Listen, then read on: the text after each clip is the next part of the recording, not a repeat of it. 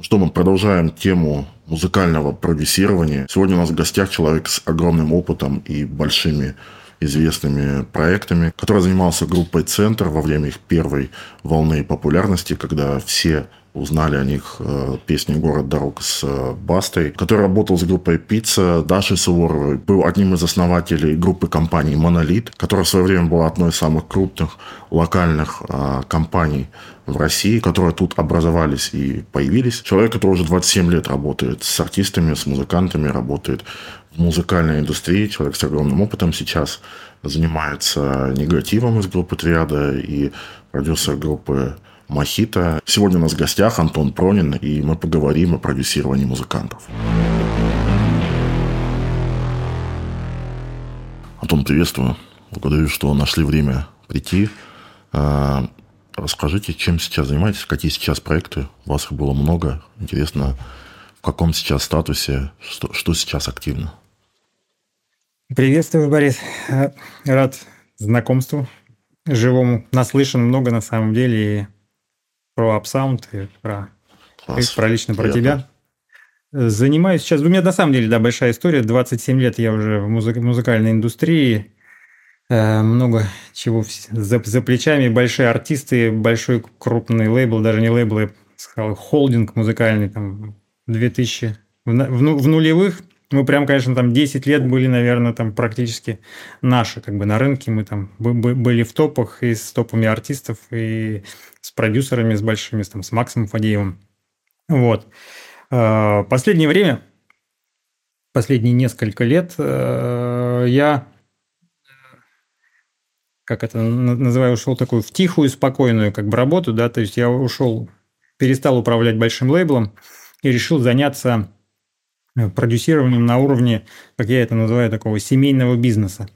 То есть 8 э, лет назад я понял, что я хочу работать с артистами, с которыми работаю не только ради того, чтобы зарабатывать деньги им себе, а с которыми мне прям вот прикольно не просто ну, заниматься деятельностью, работать, да, зарабатывать деньги, а просто быть, э, быть вместе, быть, быть рядом. И сейчас это таких артистов, проектов у меня два. Это э, попсовый проект группа Мохито. У меня там есть, соответственно, партнер Саша Нехворостной, он создатель проекта, там 10 лет назад его создал. Там у нас была такая история очень э, своеобразная. Э, он пришел ко мне первый раз с проектом еще когда как раз был холдинг, как бы была продюсерская компания «Монолит». И он пришел с проектом, мы начали заниматься. У нас не очень получилось мы спокойно, ну, спокойно разошлись. Саша пошел в свое плавание. Какое-то время там поменял э, солистку. В общем, ходил по рынку. Причем так случилось, что ну, я вообще стараюсь со всеми артистами, с кем когда бы либо не, не работал, э, ну, всегда сохранять для меня вообще вот история с прекращением отношений в бизнесе. Э, это такой пунктик, что ли, да, который важно, чтобы он был без каких-то узлов, без каких-то заморочек, без каких-то обид, без каких-то неопределенностей. Вот. И, в общем, через какое-то время я ему даже консультировал его по рынку, говорю, там, пойди вот на тот лейбл, как бы вот там ребята хорошие, вот там, там, там с кем-то даже познакомил. Короче, через какое-то время Саша уже, когда, когда я уже не управлял большой компанией, как бы он пришел уже просто ко мне и говорит, слушай, Антон, как бы, блин, что-то я везде был, и э, хочу просто с тобой. И вот с тех пор мы с ним занимаемся Мохито проектом. А, у меня с ним, кстати, даже нет контракта, чтобы ты понял, как бы, то есть вот есть проект, как бы он отвечает больше там за творческую часть, да, то есть он сам еще и как автор, как бы когда-то был на сцене в, в, в одном из первых составов, сейчас уже как бы со сцены ушел, выполняет функции сопродюсера, концертного директора, автора. А, вот. А второй проект это негатив, это такой легенда российского рэпа, группу Триада. Если как группу, может, кто-то не знает, но там песни Триада, Нежный омут, такие вещи, которые знают все. Вот. И шесть лет назад, а, сказать, по внутренним, да, человеческим причинам, ну, внутри, внутри Триады, а, Владимир Афанасьев пришел ко мне и говорит, слушай, вот как ты думаешь, может быть сольно? Как Я говорю, ну, а почему бы и да? Он говорит, слушай, ты поможешь? Я говорю, ну, у нас уже на тот момент были отношения человеческие, теплые, достаточно близкие, и мы с ним тогда стартанули. Кстати, у меня с ним тоже нет контракта. Эм, то есть это вот два проекта, которыми я занимаюсь, они оба не, формально юридически никак жестко не, не закреплены, потому что это, еще раз говорю, это те люди, с которыми мне просто прикольно делать э, какое-то общее дело, вместе развиваться, вместе зарабатывать, там, вместе сложности преодолевать. Это из проектов. Кроме этого, развиваю последние два года э, одно из направлений, которое активно развиваю, это ну, скажем так, сообщество, да, и это называется сообщество независимых музыкантов True Music. На рынке в какой-то момент я понял, что количество музыкантов, артистов на рынке просто растет, я не знаю, это даже, наверное, не, не геометрическая прогрессия, да, то есть я начинал заниматься музыкальной индустрией в 94 году, да, тогда артистов было там, ну, их всех можно было там пересчитывать как бы там лично, да.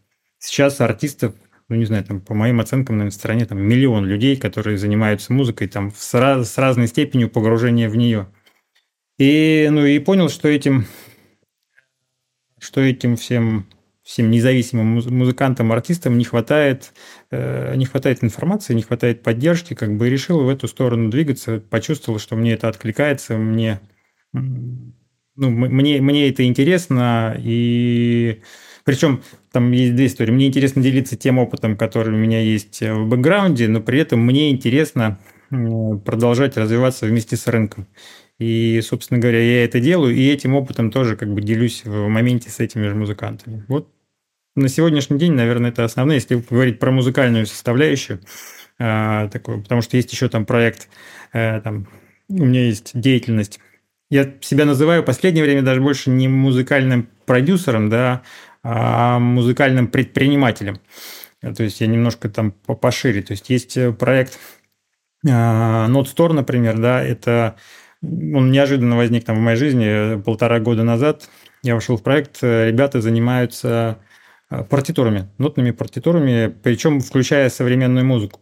Для меня это вообще была история, то есть, ну, когда ко мне пришли ребята там на консультацию, я говорю, слушайте, кому это вообще нафиг нужно? Вот. Ну и когда они мне показали там раскладку, да, какое количество. То есть музыканты же, ну даже те, условно говоря, большие там миллион. На самом деле, людей, которые играют, их еще больше. Я думаю, что их несколько миллионов. И они все хотят играть не только Баха и не только какие-то произведения, которые в музыкальных школах, они хотят играть современную музыку. И оказалось, что спрос на это. И сейчас очень активно развиваем этот проект. Я думаю, что там в ближайшие там, ну, года полтора-два он прям выстрелит, будет большой такой, э, ну, в, в, в, русскоязычном таком, скажем так, пространстве и сегменте, наверное, будет такой большой прям флагманский проект. Угу. Ну, это что-то близко уже к книгоизданию, наверное, да?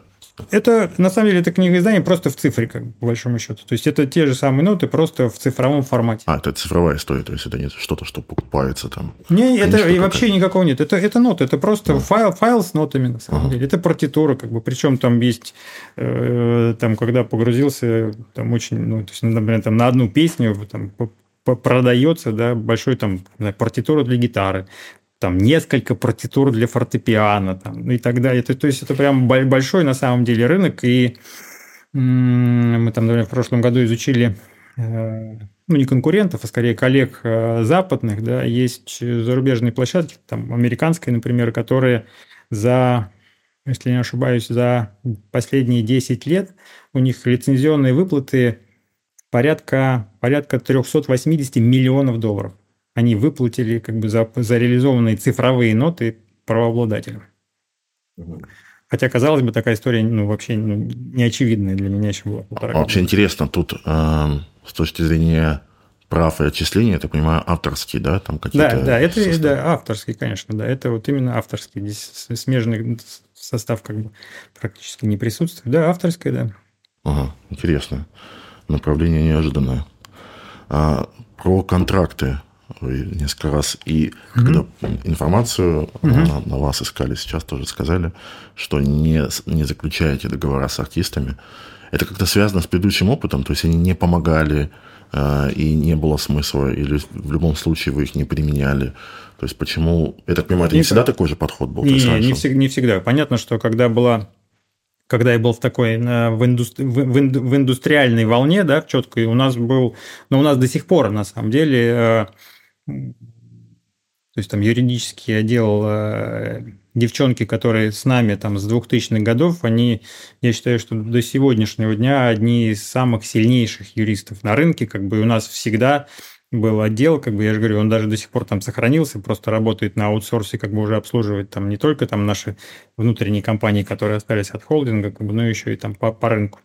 И нет, это вопрос, который... Э, вот здесь Скорее, скорее это мой, про мое личное отношение к этому бизнесу, да, как к бизнесу, да, потому что с точки зрения бизнес-процессов, э, безусловно, юридическое сопровождение важная, важная составляющая, потому что это ну, организует в любом случае процессы. Насколько она, насколько это является какой-то защитой и гарантией, очень относительно, я могу сказать. То есть с точки зрения, с точки зрения, ну, то есть реальных фактов, ну, в моей практике, мы, ну, то есть там первый артист, который меня с моим контрактом проигнорировал, скажем так, это мягко, да, это был там Сергей Пархоменко, известный всем Серега, да, который, который до «Черного бумера» э, при, приехал ко мне из Минска, и мне понравился, реально у него был прикольный материал, и мы с ним реально подписали контракт, и... А после этого а после этого он показал, он написал песню «Бумер», показал друг, другому какому-то лейблу, как бы мы сказали, вау, как бы. И он, собственно говоря, и он переехал в Украину, и выпускал дальше как бы весь остальной контент с этим самым. Я что-то с этим пытался сделать, но э, по факту это тогда, тогда был, был первый опыт, да, который просто ну, ни, к чему, ни, ни к чему не привел. И, и таких опытов потом ну, было много. Какие-то опыты у нас там были совместные с, э, с Максимом Фадеевым, да, из больших каких-то историй, там, например, там история там, с Темниковой, да, когда когда там Макс там занял там жесткую позицию, вплоть до того, что там, блин, заблокировать там везде вообще там все, что там с Темниковой связано. В общем, а, ну у меня была очень яркая история с, с центром с Гуфом. Там была вообще целая история, потому что там, э, когда вот в начале с 2002 по 2012 я 10 лет отдал российскому хип-хопу. Прям, ну, мне прям нравилась тема, как бы, и я с удовольствием это делал. Но там вот как раз с точки зрения формально-юридических вопросов там все очень, все всегда было очень грустно, да. Все, все по-пацански. Да, все по-пацански. И какое-то время, э, кстати, может быть, я тогда и не очень, не очень, не то что честно. Ну, в общем, когда центр развалился, у меня же, ну, ребята были, ну, законтрактованы, как бы. Контракт был, собственно говоря, как бы, ну, то есть он был, его подписывал каждый из них. Но при этом со Слимом Сплахаем как-то договорились, вот, перевели эту фазу в такую, ну, в спокойную, ровную, как бы, да, а с Алексеем Долматовым там какое-то время я э, включил там жесткий режим юридический, то есть там прям работали серьезно адвокаты, и не то, что там, там речь шла не о блокировании контента, там прям речь шла о блокировании концертов, то есть там все было, я же говорю, как бы на серьезном уровне. И опять результат, собственно говоря, никакой, и это вещи на самом деле для меня, ну, теперь они уже просто очевидны, да, то есть в любом таком очень плотном взаимодействии продюсерско-артистическом как бы очень важен, ну, человеческий фактор.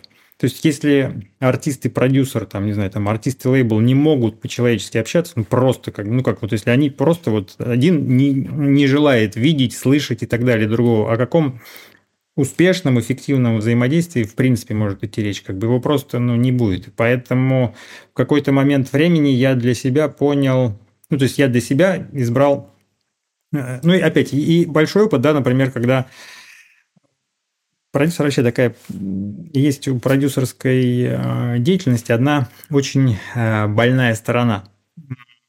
То есть, когда ты, особенно когда ты долго работаешь с продюсером, ой, с артистом, да, ну, с продюсером. То есть, ну, все равно это связь такая очень э, глубокая и серьезная. И когда, ну, например, контракт подходит э, к финалу, как бы, да, и там артист говорит, слушай, ну, или там брат-продюсер, или там братья лейбл, как бы, ну, давайте дальше я сам.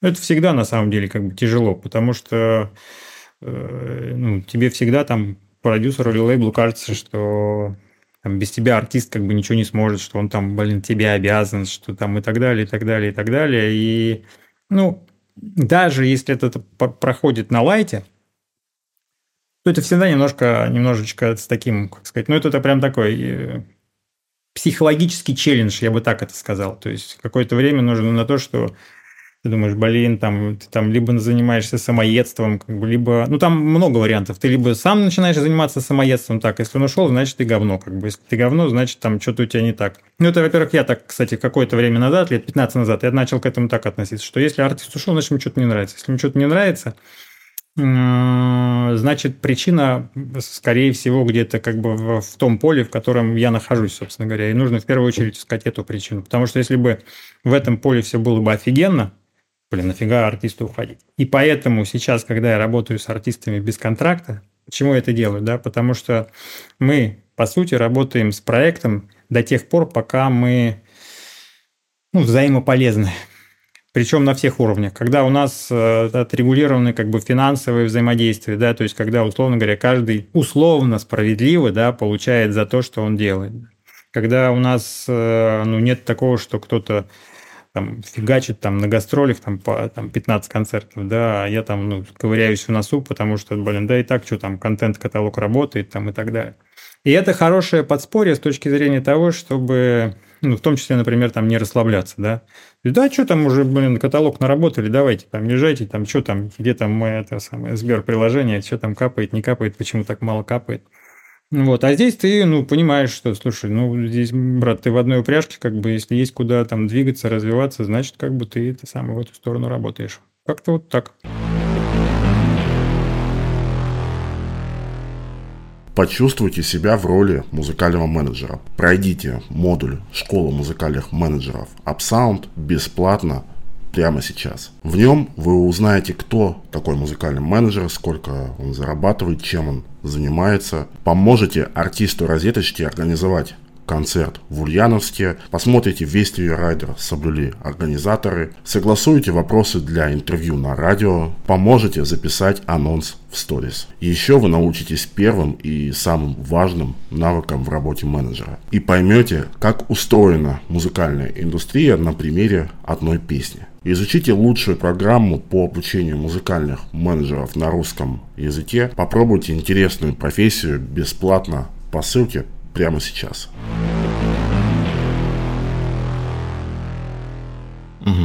Вы много примеров рассказали, когда договор не работал.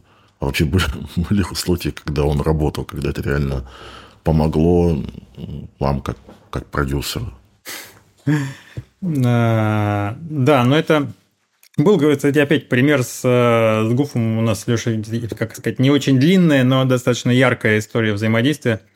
Так случилось, что первый альбом «Город дорог» Гуф продал Э, короче, Гуф продал своим друзьям, которые решили ему помогать, как типа менеджерская команда, дружеская пара, если я могу сейчас ошибиться, ну или за тысячу долларов, или за три тысячи долларов. Просто подал, продал альбом навсегда. А ребята работали, они были э, менеджерами в достаточно такой э, хорошей компании, не музыкальной. Ну, то есть, в смысле, ребята такие с точки зрения Э, менеджерского, как бы они такие были подкованные, и поэтому даже на тот момент, это был, по-моему, там 2003, что ли, год какой-то такой, там, второй, третий, четвертый, они заключили хороший, правильный договор, по которому э, Алексей вместе со Сливом, который там был соавтором в музыке, передали исключительные права, собственно говоря, как бы навсегда за, за эту сумму. Вот. А через какое-то время, я когда начал заниматься центром, получилось так, что вот этот вот э, альбом как бы вроде как выпал как бы из, из нашего поля, и я с ребятами договорился о том, говорю, слушайте, а давайте я вас его выкуплю, как бы. И они, у них сначала было желание, они хотели Леше помогать и типа развиться, попробовать развиться вот в менеджменте, в музыкальном. Потом они с Лешей поработали, с, с Лешей работали, и просто, видимо, они быстро как бы пришли к тому, что это не очень благодарное и не очень как бы простое дело. В общем, я у них купил этот альбом за 10 тысяч долларов. Это вот было там, может быть, там в 2005 или 2006 году. И, и тоже, соответственно, все как бы ну, оформил так, как оно оформлено. И вот несколько лет назад э, э, Леша со Слимом вспомнили про этот альбом, говорит, блин, а что это он там упронен на альбом, и, собственно говоря, что это, блин, он там даже неплохо продается до сих пор на площадках. Вот я говорю, слушайте, ребят, ну так вот получилось, что я его купил как бы исключительные права у меня навсегда, и это как, как я, я честно сказал, говорю, слушайте, я считаю это хорошим бонусом как бы за то, что вот мы с вами как бы поработали какое-то время. Вот, и они пытались привлечь даже к этой истории, то есть они говорят, мы у тебя его там заберем и так далее. Э, даже подключался адвокат такой известный, даже не помню, как его, ладно, не буду. Вот, да. Вот он, и в итоге он сказал, слушайте, ребят, ну, там настолько все, ну, то есть, там есть изначальный контракт, там, ваш, там, ребятам, там, у Бронина есть контракт, как бы, с, там, с ребятами, с менеджерами, как бы, к нему, все сто процентов, как бы, поэтому, говорит, ну, юридическая чистота, как бы ничего с этим сделать нельзя. Поэтому, ну, это касается, это скорее, да, ну, лицензионные права, да, это права на конкретный контент и материал. Вот в этом смысле, да, здесь истории как бы те, которые, ну, которые работают, да, есть там чисто пример какого-нибудь, не знаю, ты знаком, не знаком, ну, может быть, точно слышал, наверное, Андрей Черкасов был когда-то такой Джем Рекордс, это вообще там еще, это даже не 27 лет назад было, он там начинал в начале, который в свое время, в начале 90-х подписал несколько крутых, крутых в смысле правильно оформленных контрактов, договоров. Это были «Руки вверх», это был Величковский с технологией, это был, если я не ошибаюсь, не «Мираж». Ну, короче, вот, вот из, из той этой самой. И могу вам сказать, что Андрей Черкасов до сих пор на, на, на, на этих правах себя очень неплохо чувствует, как бы, и вот с тех пор, причем какой-то там, ну, даже Сергей Жуков, с которым я лично там дружу, общаюсь, и который, ну, у которого там нормально все там с юридической составляющей, со всеми с финансовой и так далее, но настолько там все формально юридически чисто, что придраться не к чему, и они до сих пор там тяжба Сергей уже, наверное, даже я когда-то в свое время помогал, ну, не знаю, уже лет, наверное, ну, 10 минимум, мне кажется, уже даже 15 лет идет, как бы, и она пока не, ну, не, за, не закончилась. Поэтому с точки зрения вот защиты прав, произведений песен, здесь эта история работает лучше. С точки зрения продюсерской, я же говорю, здесь все, что касается... Ну, там еще есть и же формальные юридические истории, что э, в чистом виде э, продюсерский контракт, если это продюсерский контракт, это договор оказания услуг. Вообще формально юридически его можно разорвать любой. Это как любой... Ну, как... агентский, да?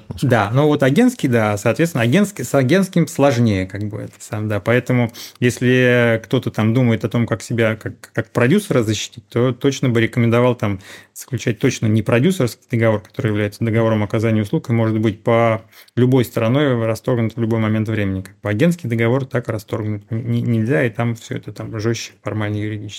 Ну, я уже говорю, вот сейчас я такой нахожусь, э, в таком своем, что ли, мировоззрении, да, что я, ну, то есть мне там эти агентские не нужны. Давайте, чтобы закрыть тему с договорами, вот если сейчас нас смотрит э, какой-нибудь человек, который хочет стать либо продюсером, либо менеджером артиста и хочет как-то себя защитить или думает, нужен ли ему договор, не нужен, вот вы вот сейчас из своего опыта все-таки имеет смысл с этим заморачиваться? Или лучше работать по той схеме, как сейчас, и это условно мотивирует, стимулирует все стороны не расслабляться? Ну, тут, как сказать, я такой, как джедай скорее, да, мой способ, которым я работаю, он такой, это уровень, наверное, уже гуру, поэтому рекомендовать его, ну, сложно, потому что он очень сложно реализован, то есть нужно быть реально прокачанным человеком. Я мало того, что ну, имею там опыт 27 лет, я еще и не, недавно там получил э, второе там психологическое образование, магистр психологии. Ну, то есть здесь это очень, вот чтобы человечески это все разрешать, это очень сложно. Плюс там есть один момент, о котором, напомню, мне обязательно расскажу. Это вот э, это вот надо, кстати, знать э, менеджерам и продюсерам, которые ребята идут в это. Это очень большая такая ну, боль, которая не очевидна, но которая, которую нужно понимать изначально. А с точки зрения... Договоры нужны. Договоры нужны как минимум для того, потому что а, Потому что, потому что есть вещи, которые нужно, ну, нужно фиксировать, даже если это, то есть, например, у нас нет с негативом контракта, но у нас есть с ним договоренность, и они зафиксированы, они есть, есть там, условно говоря, файл, в котором написано, как бы, да, как мы распределяем доход, какое время мы распределяем доход, да, что в принципе, как бы там, ну, ну, зона ответственности одного, да, зона ответственности другого, да, то есть какие-то такие вещи, ну, такие там глобальные, стратегические, они в любом случае как бы обозначены, да, то есть это не то, что мы там, а, сегодня делим там, блин, 50 на 50, там, а через месяц, слушай, ну, давай сегодня делим там 80 на 20, там, и так далее. Все равно это какая-то там договоренность. И на начальном этапе, особенно когда там ребята, там менеджер, там нашел артиста, артист-менеджера, лучше прописать это в договоре, даже пусть он не будет, э, ну, то есть даже если он юридически не, вы не пойдете с ним дальше в суд, просто для того, чтобы у вас был документ, в котором для обеих сторон как бы понятно зафиксированы вещи, как бы, да, что делает один, что делает второй, как бы на какой срок вы договорились, как вы распределяете доход, э, кто вкладывает, как вкладывает, как эти вложения возвращаются. Потому что на самом деле этих вот ну, э, вот этих даже основных вещей, их достаточно много, и зачастую, ну, то есть об, они, о них реально можно забыть, да, то есть, мы, например, э, люди договорились, что там инвестируют, например, там менеджер или продюсер там собственные средства, да, а возвращает там, например, там 50% с дохода. Но дохода этого просто вот год нет, да, и вот просто там вот там вот артисты, там менеджер или продюсер живут, как бы год проходит, там появляется доход, как бы там сначала даже продюсер может забыть, ну там появился доход, там, не знаю, 10 тысяч рублей, как бы он даже там ну, ничего как бы в компенсацию там инвестиций не забирает. Но потом появился больше, он такой, слушай, а мы вот с тобой договаривались, что потом появится доход, я там 50% мы как бы направляем на погашение инвестиций, остальное распределяем между собой как например, договаривались. Время говорит, слушай, что-то я, блин, что-то нет, ну, так, у нас же так не было. Ну, почему не было? Ну, мы же так не делали ну, не делали, потому что, собственно говоря, как бы нечего было делить. Слушай, что-то там мы там, например, и в этом случае ты там достал, говоришь, слушай, ну вот мы же с тобой вот написали, вот мы же договорились, как бы вот цифра. А, ну да, хорошо, окей. Поэтому фиксировать, я, ну, фиксировать это очень как бы полезная вещь. Единственное, что я очень сталкиваюсь с тем, часто, э, ну, почему еще нужны бумаги? Вот за последние два года несколько раз э, попадал. Есть, конечно, такой элемент, я даже не знаю, ну, я бы это назвал, наверное, лукавством на рынке, да, когда когда лейблы, особенно такими с, с молодежью, с музыкантами, да, которые там есть такая не буду называть лейблы, да, но просто есть там, то есть у лейбла там пару-тройку артистов выстрелило, да, к ним, понятно, интерес, молодежь там потянулась, блин, а мы тоже, ну, понятно, что хотим так же, хотим так же. И я несколько раз смотрел, там молодые ребята показывали мне договоры, да, которые, которые их э, просят подписать. И, ну, то есть, там, например, срок передачи там прав навсегда вуалируется какой-нибудь такой юридически такой формулировкой, да, которую просто, ну, то есть, ну, я, я-то это понимаю, как бы, но вот человек, там, э, парень 19-летний, как бы, он даже, ну, не догадывается то, что там вот это вот, вот это вот сложно сочиненно подчиненное предложение, как бы, означает на то, что все права, которые ну, типа он передал... на весь срок действия авторского да, права. на весь, то, да, он там авторское право, срок действия, это же к моей песне не имеет отношения, и потом вот так же он приходит и говорит, слушайте, а что ты, ну, ему говорят, ну, так же вот подписал. Вот, поэтому какие-то такие вещи, и я тем же самым молодым артистам всегда говорю, что вот когда там вот, ну, вы не видите, что там по сроку, как бы, вы переспросите, вот, окей, вот здесь вот написано, а что это написано, что вот это означает, как бы, лучше, а можете мне написать здесь там три года, 5 лет, 10 лет, какую-то циферку, которую мы с вами а, одинаково понимаем. Потому что даже срок, ну, даже не кто-то ну, то есть, условно говоря, здесь опять, если мы включаем возможность такой легкой манипуляции, да, то я же просто могу в беседе человеку, он меня спросит, слушай, а сколько срок действия авторских прав? Я ему могу на словах сказать, слушай, да, три года там это самое. Но он-то подписал эту историю, как бы, а потом, ну, где он, э, в каком суде он пришьет и каким образом о том, что я, как, там, или мой там юрист, как бы, да, ему сказал, что вроде это три года, человек вот подписал, как бы стоит подпись. Поэтому все-таки формальный юридический момент, его нужно, ну, как сказать, держать. Я бы, единственное, очень в последнее время, не даже не последнее время, когда все очень сильно, да, я там читал, например, там контракты Blackstar, да, но это реально, то есть вот э, я отчасти понимаю, там ребята, там все эти конфликты, да, когда там э, ребята там с выходом, как бы, ну, с окончанием контрактов, да, то есть когда блин, там это 30 там, листов, как бы, и вот этих вот, вот этих вот сложно сочиненно подчиненных очень много. И это, конечно, ну, то есть это реально, ну, вот просто там 20-летнему парню который не имеет никакого юридического образования, ему в этом разобраться ну просто не, вообще ну, ни, ни, ни, никак нельзя. Поэтому здесь э, все-таки опять, если артист и менеджер, да, если мы говорим, вот они вот там начинающие, как бы, да, или там этим занимаются, не, не, не, не усложнять, как бы, да, делать, стараться делать какие-то простые договоренности, которые, ну, просто фиксировать, где все понятно, там, срок 5 лет, все там, права там вот сейчас как бы там наши общие, как бы там исключительные, потом как бы они там уходят там а, а, артисту. Все конкретно расписали там, не знаю, три страницы, как бы все, все обозначили и работаем. Поэтому... А какие основные договоренности даже пусть это не в договоре, а там зафиксированы где-то, а, не знаю, на имейлом или как, как вы фиксируете, а о чем важно говориться в начале работы? Срок, то есть э, срок, срок. Сколько работаете вместе? Сколько работаем вместе, да. Э, срок. Э, второе. Инвестирование обязательно. Это такой вопрос, который вот, ну, который всегда, он э, всегда, всегда острый. То есть кто, кто вкладывает деньги? Кто, да? вклад, кто вкладывает, первое, как бы, да, сколько вкладывает и как эти деньги возвращаются. Прям четкий механизм возврата, понятный. То есть он должен быть, еще раз говорю, прям максимально не не вот не витиевато там как-то расписанный, а очень вот понятно каждому человеку, чтобы это трактовалось однозначно.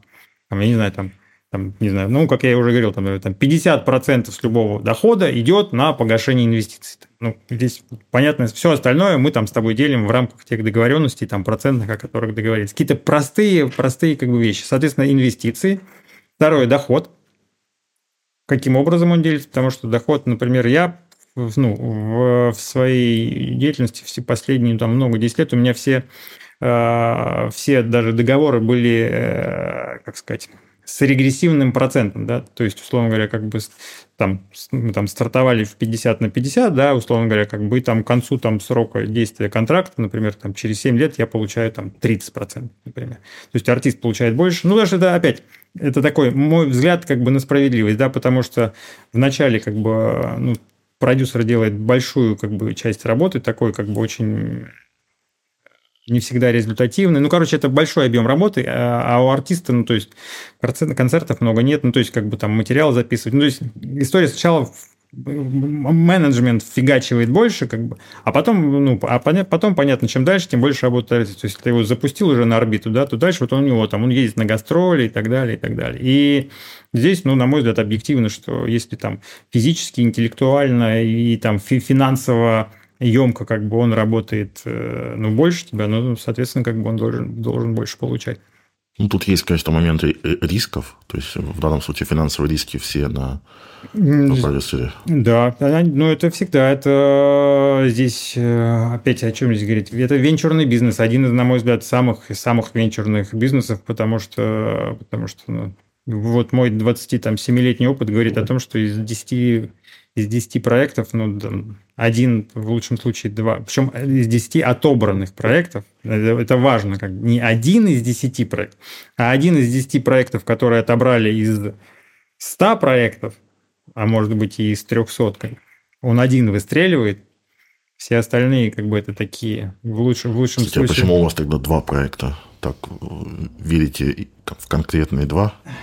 Не, а здесь-то у меня уже, ну, то есть они уже рабочие, да, то есть я-то с ними уже ну, в той стадии, когда они, ну, то есть они, они, они а, это, э, эти оба проекта, как бы, они уже генерят доход, и они уже кормят, как бы, и, угу. там, и нас с мохито, и, на, и нас с негативом, поэтому здесь то, эта история... То есть можно сказать, что это ближе к менеджменту, наверное, да, то есть там не так много да как сказать, ну... Потому что риски там все еще сохраняются, или это больше уже такая рабочая? Нет, рисков, нет, нет, рисков, э, рисков в этом случае, конечно же, их, э, ну, их практически нет на самом деле, потому что ну, то есть вал дохода, который сформирован, как бы он всегда покрывает, то есть расходную часть, которая есть здесь, да.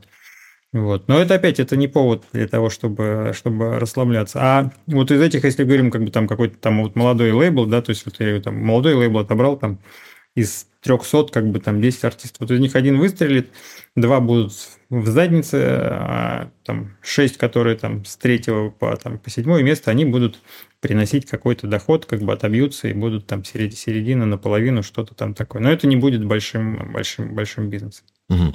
Так, возвращаясь к договоренностям, вот сказали про... А, да, что нужно знать... Э... О чем договориться? Даже не договориться, а что важно понимать как бы менеджеру и продюсеру, вот вообще, что корневая суть, об этом, кстати, я не слышал ни у кого. Это, кстати, ко мне пришло, когда я, я писал просто магистрскую диссертацию в магистратуре по психологии по прям по своей деятельности. То есть я там такой был немножко белой вороной, как бы там, там психологи, условно говоря, учились со мной, как бы они там все думали, что я собираюсь быть психологом, как бы я говорю, да я вообще, я в своей теме. Вот, и что оказалось, что задача, какая задача продюсера? Продюсера, менеджера, задача продюсера и менеджера развить артиста. Ну, то есть вот есть точка А, и она всегда как бы гораздо ниже, чем точка Б, куда как бы артист хочет, куда хочет его привести менеджер и продюсер. До, до, прийти в точку Б можно двумя путями. То есть вот есть два пути. Один путь – это эволюционный, то есть можно потихонечку, потихонечку, вот так вот как бы очень динамично, достаточно медленно развиваться. Ну, таких примеров достаточно много. Это такое такое линейное, да, можно так это назвать, развитие. Оно на самом деле хорошее, крутое, и такое я за него даже топлю, потому что когда, кстати, развитие артиста происходит линейно, он, э, он успевает матереть, что ли, как бы вот именно с точки зрения человеческих, как бы у него меньше возникает всяких э, звездных болезней, съездов крыш, как бы и так далее. Он постоянно, то есть он растет, но его психика растет, успевает развивается, да, успевает адаптироваться к новой. Это первый путь эволюции. А второй путь э, трансформационный. Да, это путь быстрый, когда это происходит быстро. И все артисты, все артисты, вот особенно на старте, да, все хотят, мы все хотим быстро, да, то есть мы когда чего-то хотим, как бы нам хочется, чтобы это случилось, я там запуская, я даже себя ловил, ну, даже интересно, я там начал в, в публичную историю заходить, когда там да, начал сам вести, развивать активно соцсети, думаю, блин, а почему я на, что я на ребятах практикуюсь, как бы надо вот взять и прямо на своей шкуре, как и реально хочется, то есть ты там делаешь контент для YouTube, и ты думаешь, блин, ешкин кот, ну, блин, почему мне еще там, я уже, я уже 6 роликов выложил, как бы, почему у меня еще не тысяча подписчиков? Да? то есть, блин, я вот, блин, мне хочется вот через две недели тысячи подписчиков, я же клевый. Вот. И это такая история, которая все хочется быстро. И все хотят. Второй путь трансформационный. Но и первый, и второй путь, а особенно второй, особенно второй путь, с точки зрения психологии, важно понимать, что артист, музыкант в точке А и артист, музыкант в точке Б – это два разных человека. И с одной стороны, продюсеру и менеджеру нужно из человека в точке А сделать человека в точке Б, при этом он должен понимать, что это, это, это реально другой человек. И с ним нужно будет, условно говоря, ну, то есть такой, заключать новый человеческий контракт. Он, он, может, он может быть настолько другим человеком, что у вас могут размычиться вообще там ценности по жизни. У вас могут э, размычиться взгляды на творчество. То есть вот просто как бы вот просто в этой точке он вдруг говорит, слушай, да все это хрень, как бы я которой занимался, вообще я создан для другого. Я вот хочу делать музыку, я хочу делать соул. И вообще, и это круто, и это вообще меня вдохновляет, как бы, и мне вообще по барабану. Ну, у меня есть деньги, вообще сейчас каталог, я хочу соул. А, и ты вот продюсер и менеджер, как бы, а ты понимаешь, что соул нахрен никому не нужен с точки зрения денег. В лучшем случае это надо ехать в Америку, как бы там что-то пытаться делать с очень маленькой долей вероятности, что у тебя получится и так далее. И, то есть в точке Б совсем другой человек. И поэтому продюсер и менеджер, с одной стороны, имеет задачу сделать другого человека, который будет как бы с другим результатом, и с другой стороны, то есть он такой камикадзе. Он должен четко понимать, что а вот в этой точке непонятно, как вообще у меня, вообще, а я смогу с этим человеком, и это нельзя предсказать. Это просто можно только понять, э, находясь в этой точке Б. Просто вот, вот раз как бы и, и вы... Интересная мысль. Да, и это важно, то есть вот те ребята, которые там менеджеры, продюсеры, это надо четко себе отдавать понять, что ну, не получится так, что ты привел эту точку, и ты привел вот того человека, которого ты, который бы ты хотел, чтобы он был рядом. Как он, он реально будет другим, как бы, и ты должен вот к этому адекватно относиться. И поэтому да, даже сейчас, если там артисты, с которыми я работаю, как бы, да, там от меня уйдут, но это для меня такая история, что, ну, блин, с, с другой стороны, для меня это будет показателем того, что все-таки он, ну, то есть я свою задачу, так сказать, э, такую ментальную, да, что ли, или там глобальную, как бы я, я выполнил, но вот это такая побочный эффект того, что, ну, просто, блин, он настолько стал другим человеком, что нам просто вместе уже, ну, неинтересно, например. Mm. Интересная мысль. Давайте добьем до конца списка, о чем договориться с человеком, который, вероятно, в скором времени станет другим, так, чтобы можно было продолжать работу. Ну, э, деление дохода. А по поводу зон ответственности, вот тоже вы упомянули, как да. обычно, то есть условно договариваетесь, договариваетесь, договариваетесь ли о том, что, например, там вы в творчество не, нет, или вы участвуете, или как, как обычно? Моя, моя практика, моя на самом деле, наверное, ну, здесь ну, бывает по-разному, потому что, во-первых, продюсирование такое же, это же разное понятие, да, то есть, например, там э, продюсер Илья, э, продюсер Иосиф Пригожин и продюсер э, Игорь Матвиенко и Макс Фадеев – это разные продюсеры, да, потому что они Потому что мы точно там с Иосифом не являемся саунд-продюсерами, вот. Не знаю, кстати, может быть, да нет, никогда не слышал от него, что он претендует на какой-то в этом смысле там большие компетенции. Но у меня в этом смысле всегда был подход такой, что э, творческая сторона – это сторона, которая зона ответственности артиста. Но э, я могу, что я могу, как бы, да, что я могу в этом смысле делать? Я могу на это влиять, ну, скажем так, коммуникативно-информационно, да. То есть, а, я могу давать, ну, понятно, что кроме обратной связи своей субъективной, да, то, что мне нравится и не нравится, понятно, как бы, да, я ему даю какую-то, ну, маркетинговую оценку с точки зрения рынка, да, потому что при всем при том, что я топлю, ну, и сейчас это, на самом деле, рынок придет к тому, и он уже пришел, не знаю, может быть, ты меня уже где-то видел, что я говорю, что сейчас все успешные, все успешные артисты, они все являются музыкальными предпринимателями. Как бы они уже давно не артисты, как бы, и здесь это...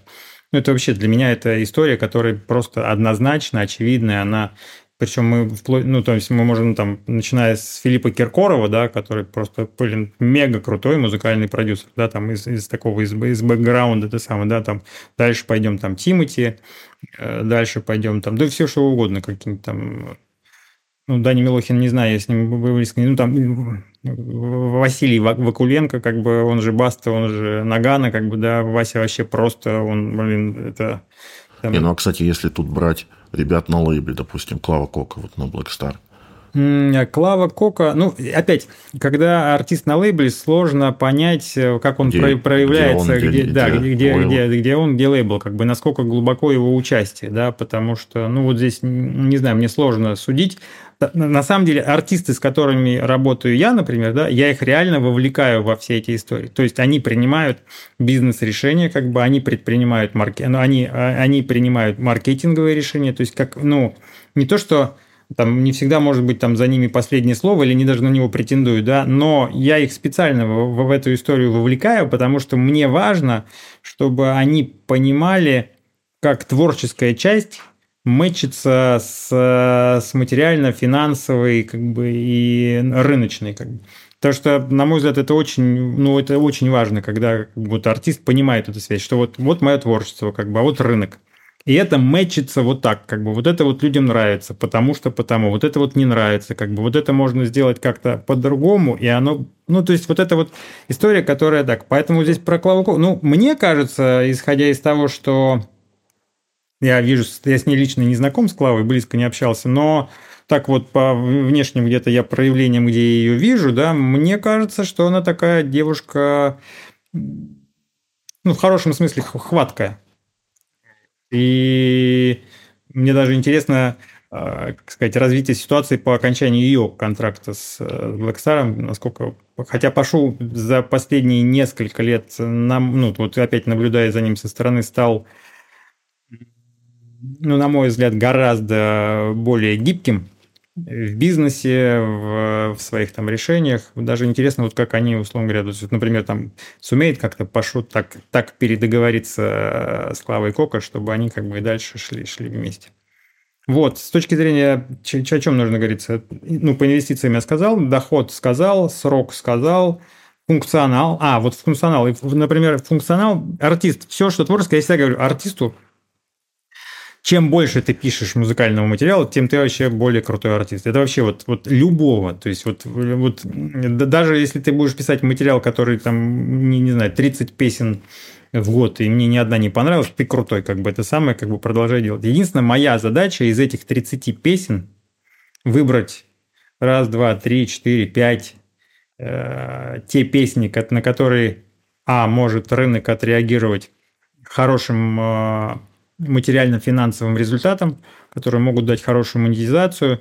Это может быть там разно, различные компоновки, да, то есть не всегда, кстати, а, ну, одна из ошибок, например, да, что на старте очень многие там, ищут лучшую песню, как бы, да, что вот надо найти лучшую песню, а я всегда, например, там считал и продолжаю считать, что не всегда хорошо найти лучшую песню, а, а когда ты вообще лучшую песню оставить там на номер пять, потому что, ну, потому что так э, потому что это происходит... Зачастую, когда первые песни бахает, очень много прецедентов, но их очень много. На самом деле они там чуть ли не каждый год появляются, когда кто-то бахнул, а потом вторая такая же песня не появилась, и, к сожалению, интерес к артисту вообще так же быстро угас, как он к нему появился.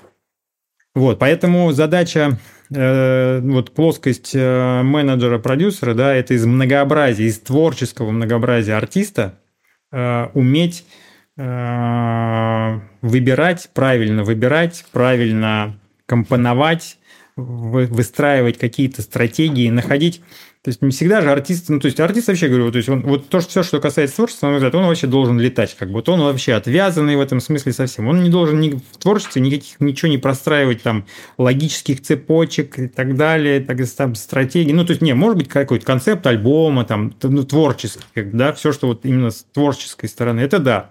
А все остальное это вот как раз э, дело там, менеджера, продюсера, да, чтобы найти какие-то связки, найти какие-то вещи, найти какие-то комбинации, найти правильную песню там в правильное время. Вот это, вот это все там, не знаю, там правильно визуализировать. Там бывали случаи, когда... Да, вообще очень часто бывают случаи, когда, кстати, то есть там менеджерские и продюсерские ошибки – это вещь такая, когда то есть там мы спицы, например, там ставили на одну песню, да, и я, блин, вот считал, что это самый, я ее там поставил там третий, третьим синглом, как бы, ну, она хорошо зашла, но вообще там без вау, как бы, да. А песня «Оружие», которую мы сделали вообще, как сказать, ну, не то чтобы случайно, да, там у Сереги был, у Сереги был дуэт с, с ребятами из ну, короче, с, с, с ребятами немедийными из, из регионов был, был дуэт, как бы, да, на, э, в котором был припев оружия. И когда-то там уже там, мы там через год где-то встречались, сидели, обсуждали музыкальный материал, как бы, и там у менеджера возникла мысль, слушайте, а вот эта песня, как, может быть, сделаем сольную песню, как бы. Мы ее сделали, ну вот, там, Серега ее сделал там за три дня, буквально просто взял, написал свои куплеты, это самое, и мы песню запустили, и она бахнула прям. Вот, и это вот тоже, ну, и есть еще вот этот вот, ну, как сказать, даже иногда вот такой вот случай, хотя опять, ну, менеджер же почувствовал, как бы, соответственно, я там тоже увидел, поддержал, вот, но вот эта вот история, здесь артист тоже должен в этом смысле, в хорошем смысле доверяться э, ну, вот своей команде, да, которая говорит, слушай, ну вот, блин, ну вот это как бы, это важно. Вот, кстати, по поводу функционала. А, как-то обсуждаете на старте ну, вы сказали, что чем больше, тем лучше. Но если э, ситуация обратная, вообще нет песен, типа не с чем работать, э, обсуждаете ли это как-то, или, в принципе, заранее смотрите, чтобы человек был суперпродуктивным, и такого, в принципе, никогда не было. Хотя вот вы с Гуфом работали, не знаю, наверняка всякие были ситуации. Ой, с Гуфом нет, да, с Гуфом. Леша Долматов, он вообще он уникальный человек, я его при всем, при том, что у нас... Мы, кстати, так даже фильм могу... Да, если что, Гуфа, кстати, мне очень нравится. Я давно поклонник, вот, но... Даже в этом смысле с ним... В одном фильме про центр у... недавно этот самый был, как забыл. уминаю мы с ним не пересеклись на этом, но так забавно мы с ним там, у нас там даже диалог сложился через интервью дистанционно. Нет, а если, ну, у меня нет такого, потому что это все-таки э, вот история о том, что вдруг бац, и артист не пишет, э, такого, ну, это может, наверное, есть, случиться. Не, не, случае... прописывайте, да, что там, не знаю, не, 10 не, песен не, за, не, за не, вот это вот обязаловки как бы нет. Единственное, что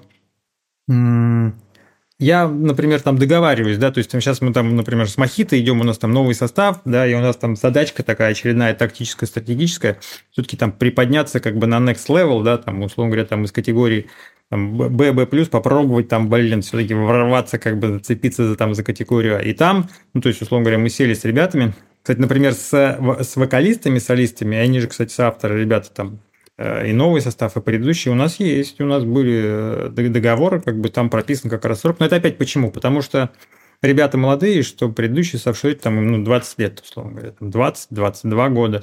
И их в каком-то смысле это такая история, которая, ну, как сказать, тоже как-то организует, что ли, да, и ну, вот зафиксировали, как бы это есть. А, и вот, например, с ними там есть договоренность, что, ребят, блин, ну давайте вот там, в контракте этого нет, но исходим из того, что там в месяц одну-две песни, демки, как бы, да, вы, как сказать, ну, вы генерите, как бы, и приносите.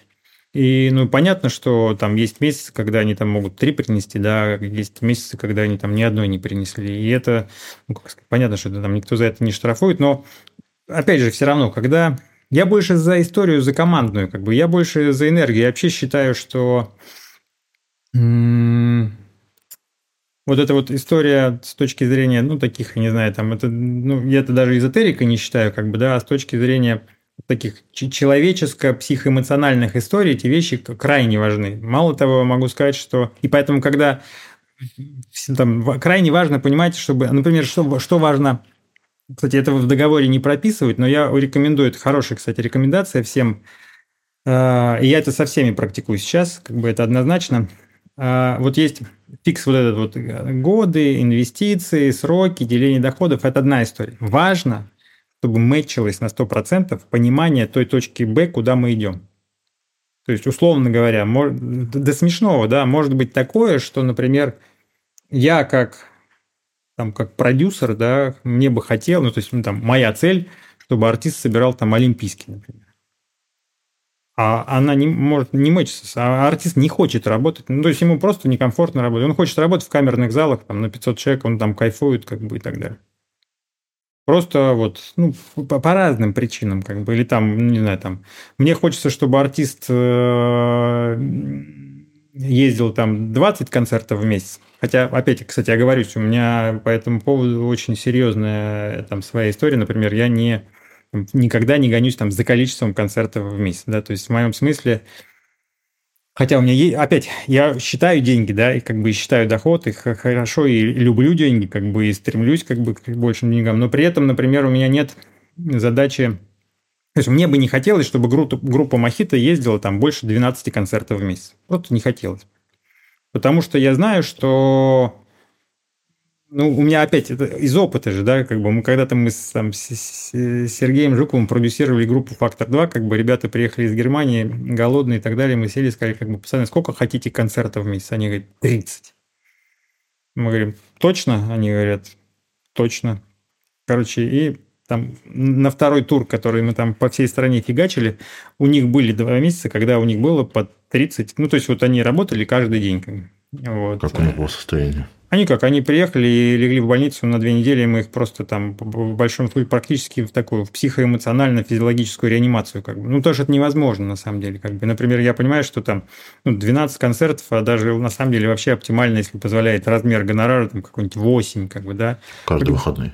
Ну, то есть каждый выход, то есть вот артист там, да, два дня в неделю, как бы он поработал, а дней в неделю, как бы он там с семьей, он вдохновляется, он, блин, наполняется, он там и так далее, и так далее. Что это важно на самом деле, как бы я это, ну, я это знаю. И поэтому, и почему, и важно, например, понимать даже это количество, потому что когда, ну, у меня были случаи, когда, ну, например, мне бы хотелось, чтобы было 15 концертов, да, и вдруг в какой-то момент я понимаю, что у артиста, ну, короче, что-то там с проектом происходит не то, и почему-то, ну, то есть я понимаю, что там, короче, есть какая-то внутренняя причина.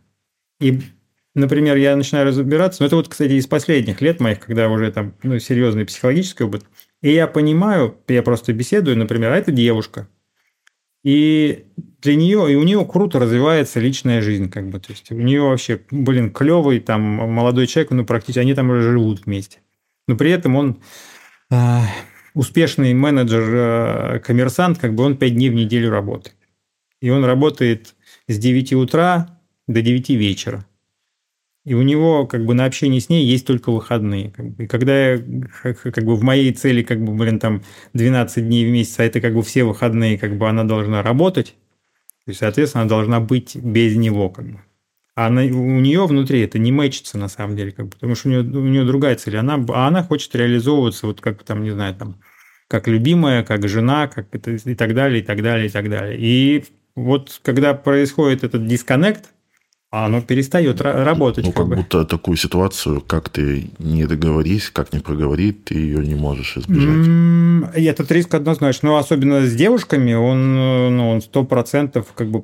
Ну, опять, здесь нужно как сказать, нельзя настолько соломки подстелить, чтобы этот риск вообще э, свести к нулю, но изначально, ну, то есть вот сейчас... Там, ну, хотя бы какую-то синхронизацию поймать. Вот, да, поймать синхронизацию. Сейчас, например, вот пришла новая участница, да, Кристина там в Мохито, ей 20 лет, как бы, у нее муж, как бы, он военный.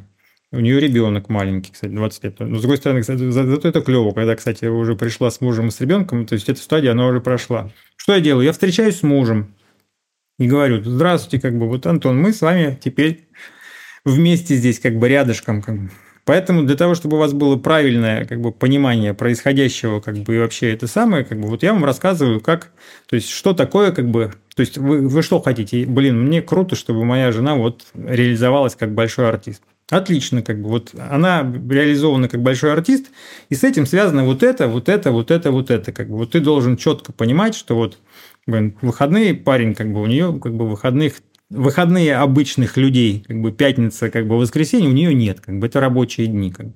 А остальные дни, да, как бы вот есть, как бы. И это, он говорит, окей, как бы я, я понимаю, как бы, да, я мне вот, как бы, я считаю, что там, ну, короче, я это понимаю, я отдаю себе в этом отчет, как бы я готов. Как минимум вот в этом смысле уже можно, ну... Ну, это классный подход, да что, ну, то есть он уже как бы понимает, и в случае, если, опять же, по-человечески, да, то есть если он там через год говорит, слушай, ну, опять, он по-человечески может там также хорошо придет через год и скажет, слушай, ну, там у меня что-то изменилось, там, ну, опять, это всегда решаемо, но здесь чем ну, больше, чем больше проговариваешь, да, тем про, да, да, чем больше прозрачности, тем меньше потом вот этих вот э, углов, о которые можно споткнуться и на которые можно нарваться. Да. Угу. А если говорить про принципы принятия решений, вот вы говорили про песни, вот он приносит, и вы как менеджер, как продюсер выбираете. Все-таки вы выбираете или вы предлагаете и вместе принимаете решения? Проговариваете вообще принципы принятия решений не только в песнях, но и в каких-то других аспектах. Должно быть не знаю, вы их принимаете, совместно все должны? Совместно, но больше здесь, конечно, вот все, что касается, ну, такой именно вот маркетинговой, что ли, составляющей, здесь больше, здесь как бы артист, ну, так же, как в творчестве, да, я же полностью ему доверяюсь, как бы, я говорю, делай, что хочешь, как бы, я тебе доверяю. Моя история как бы просто из этого выбрать то, что принесет нам с тобой больший доход с этого со всего. Вот. И он, и опять, мне кажется, эта история вин-вин как бы. То есть я доверился ему, Соответственно, как бы он здесь как бы вин, как бы и он доверился мне, как бы, соответственно, мы оба в выигрыше, и поэтому ну, имеем максимальный результат, в том числе, и который отражается в деньгах угу. в конечном счете. А по поводу завершения сотрудничества, помимо срока, вероятно же, тоже проговариваете, как, если что-то пойдет не так, если кому-то очень захочется, оговариваете ли моменты эти?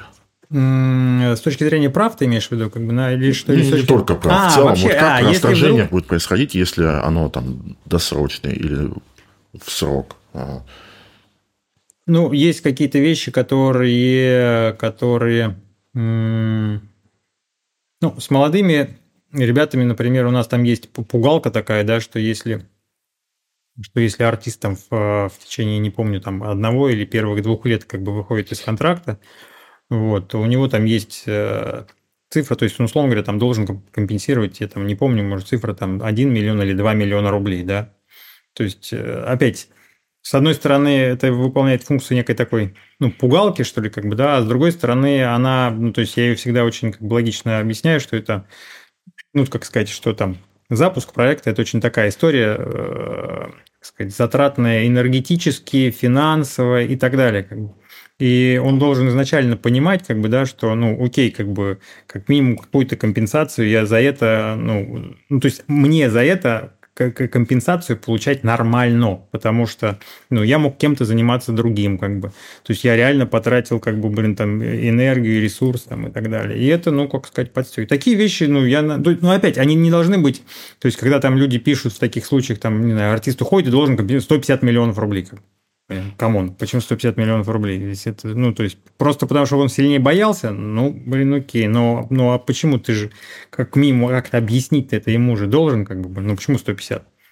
Ну, кроме того, чтобы ты сильно-сильно боялся. Потому что я, кстати, ребятам вот молодым, как бы иногда там приходит вот, ну, в состав, я говорю, как бы, ну, одна из функций вот этой вот цифры, просто чтобы вы понимали, да, что это, ну, мы здесь все-таки, ну, не в цацки играем, да, что вот, блин, как сказать, что это, ну, не баловство, как бы, да, что, в принципе, это все про достаточно большие деньги, как бы, и мы с вами к ним, собственно говоря, как бы идем, как бы, вы к этому должны, ну, нормально, адекватно относиться. С артистами, с которыми вот понятийные соглашения, таких историй у меня ну, нет, потому что, опять, ну, с теми артистами, с которыми я вхожу в такие истории, да, то есть там степень доверия уже настолько высокая, ну, что... хотя бы не проговариваете, не знаю, кому каталог останется, там, клипы и прочее, не проговариваете, то есть если вдруг там негатив по каким-то причинам. А там, конечно, ну там мы проговорим, что есть некий минимальный процент, который за мной остается, даже если я ничего не делаю. Вот, собственно mm. говоря, как бы он такой.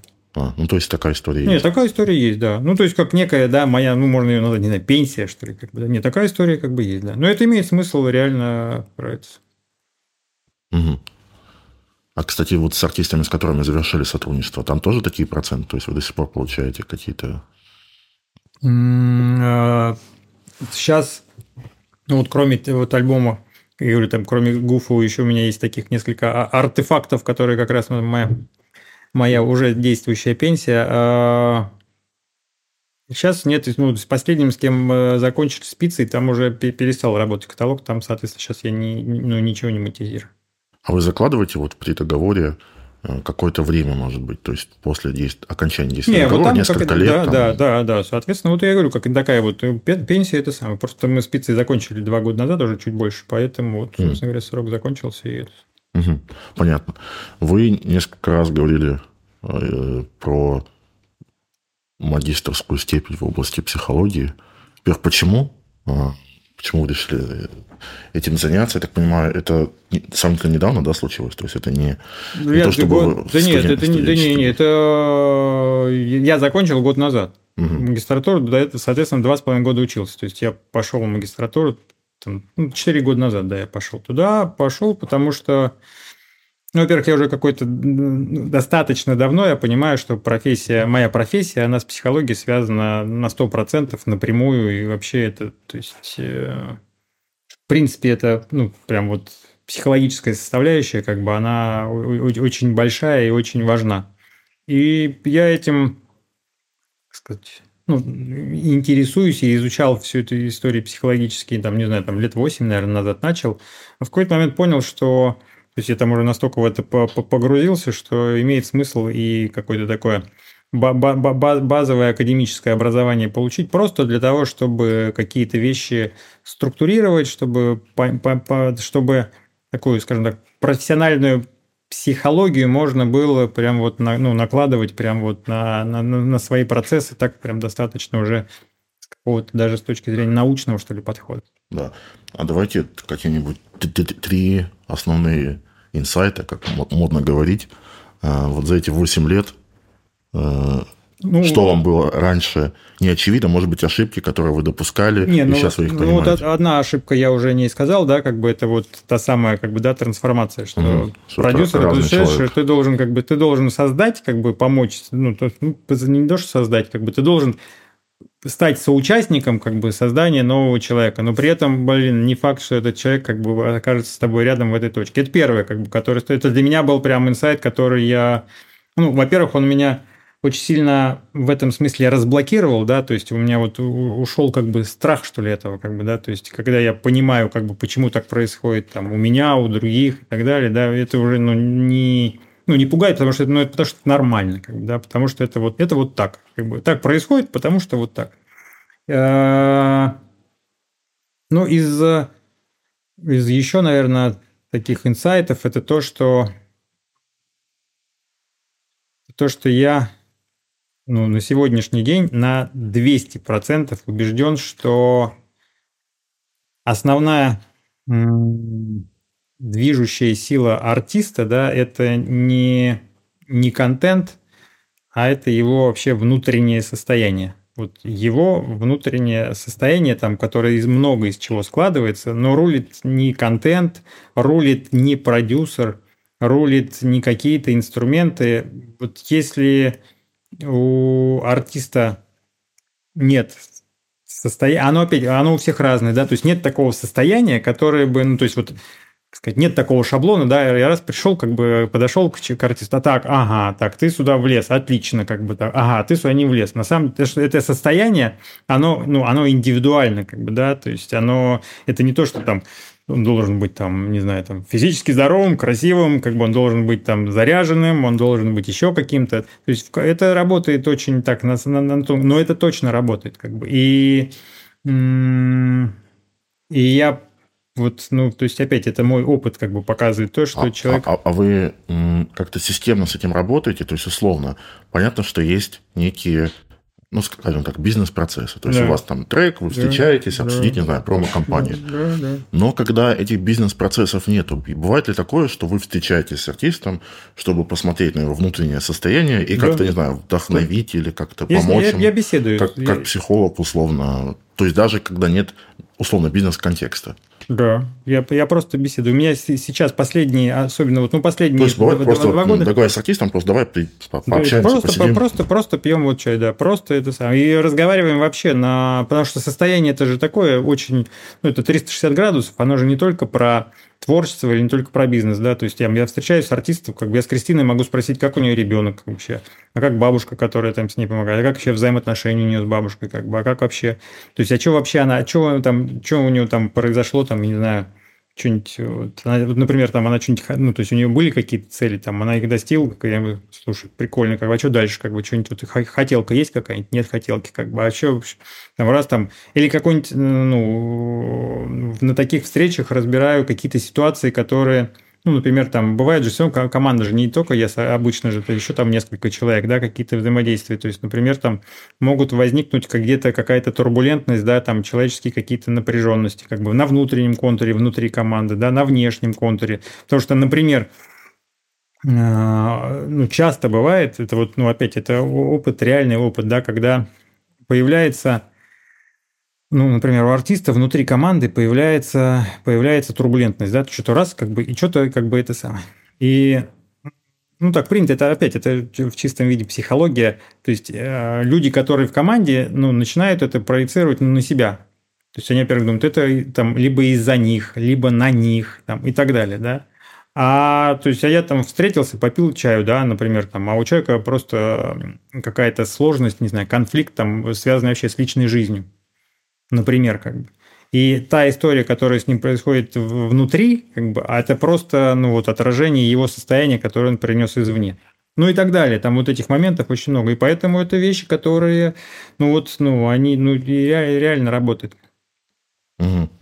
А, меня еще, ну, это на самом деле вопрос редактор помогал а, готовить, и он нашел одно из а, интервью, где ты говорил, что задача, одна из основных задач артиста – это проявление. Расшифруй, пожалуйста, что это такое. Э, проявление.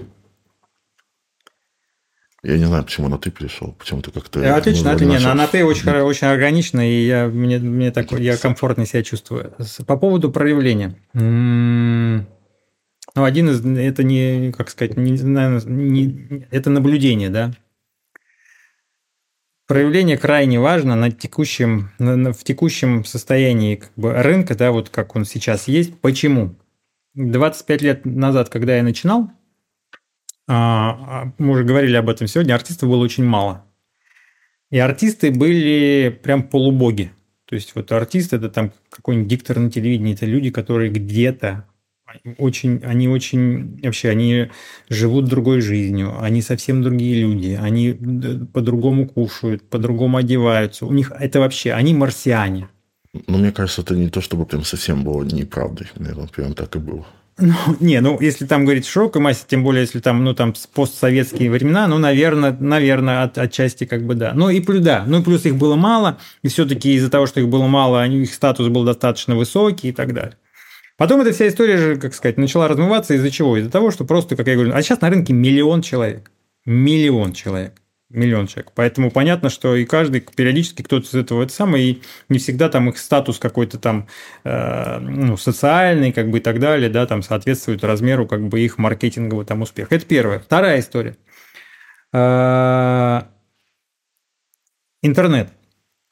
Все очень стало открыто. Как вот в 90-е годы дистанция с артистом, ну, то есть просто оказаться рядом с артистом, это было, ну, просто, блин, это событие. То есть вот человек просто, вот он просто мимо него прошел, там, я не знаю, Филипп Киркоров, или мимо него, там, там он в кафе увидел, там сидит Сергей Мазаев, как бы какой-нибудь там, и, и так далее, там, Олег Газман. А сейчас артисты, они вот, они в нашем поле, то есть такое ощущение, что мы с ними вообще едим, спим, как бы мыслями делимся, да, то есть они там в соцсетях, они, ну, то есть они везде. Эта дистанция очень короткая. И восприятие человека, то есть тогда, тогда, когда они небожители, как бы, да, то есть они транслировали какую-то историю, эта история, которую они транслировали, были песни там, или клипы. И вот через это люди, собственно говоря, как бы выстраивали свое, как сказать, вот отношение, как бы, да, то есть зачастую, кстати, ошибочное, да, потому что, ну, там что-то происходило, как бы, что люди не видели. Они просто слышали песни, блин, это вообще, как бы, блин, там Валерий Летик, Маргарита, блин, вообще он бог, он вообще он такой лапочка, а там, что там происходит, вообще не понятно. А сейчас все это вот, вот рядом, вот тебе песня, как бы, а вот тебе артист, как бы. И он тебе симпатичен, не симпатичен, как бы. У него есть ценности, которые ты разделяешь, не разделяешь, как бы. Он там и, и куча других моментов, да, там он внешне вот вышел, там, не знаю, там она вышла не накрашенной, как бы это сам и так далее. И это все работает с точки зрения как бы аудитории. То есть аудитория, ну, она прям считывает проявление как бы артиста. Как бы. И для аудитории это важно. Потому что она может его, как сказать, принять, может не принять. Причем, ну, бывает, что там, что, ну, то есть это такие истории, которые очень, э, ну, есть там из примеров, я не знаю, но есть, ну, нет, точно, прям про политику мы не будем совсем ни разу, да, но есть какие-то вещи, когда там вот артист что-то сделал, он как-то проявился, и это там раз как бы от него там отвернуло людей, причем, ну, в большом, прям в большом объеме. И наоборот, он что-то сделал, как бы то, что не касается как бы даже творчества напрямую, как бы, да, и это круто. А, проявляет, а в чем проявляется, почему надо проявляется? Э, у меня еще есть такая внутренняя как бы линейка, что ли, как бы есть, арти, есть артисты, а есть музыканты. Чем они отличаются? Как бы музыкант проявляется через творчество. И музыканту проявляться через, э, через проявление личностный не обязательно. Он может сидеть на студии, пилить крутой вообще как бы контент, записывать крутой музыкальный материал, как бы у него может быть аудитория, как бы, и он, он деньги может зарабатывать, как бы, но он музыкант, хороший, как бы, даже обеспеченный, как бы, но он музыкант.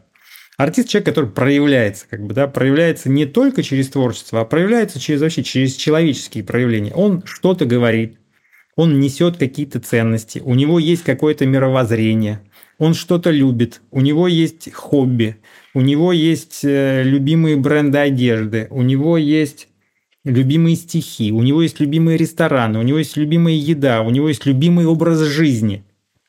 Ну, ну кстати, вот мне тут я хочу подискутировать. Допустим, Макс Корж. Вот он, по сути, только творчество, он выпускает песни, мало что мы знаем о его образе жизни. И пару раз было какие-то высказывания, когда нельзя было, ну, видимо, в той ситуации не высказаться. Но вряд ли можно Макса Коржа назвать не, не артистом. Не-не, а, во-первых, как бы Макс Корж артист, это однозначно. Во-вторых, то, о чем ты говоришь, э, Макс Корж, Макс, Макс Корж изначально с точки зрения, ну, для меня, как сказать, у такого ну, философии, да, для меня вот важно, я всегда там спрашиваю, вот философия проекта какая? Вот Сергей Жуков очень круто развлекает людей. его философия, вот философия его проекта развлечь людей, как бы расслабить людей. Как бы. Он вообще царь и бог в этом. Как бы. В этом, казалось бы, нет какой-то там большой-большой вот э, вселенской миссии, да, там, казалось бы, как, да, блин, ну это, ну это круто, блин, потому что, ну, потому что людей нужно, то есть, я хочу развлекаться, как все мы здесь как-то развлекаемся. Если кто-то в этом помогает, как бы и делает это круто, блин, ну это круто. И это философия.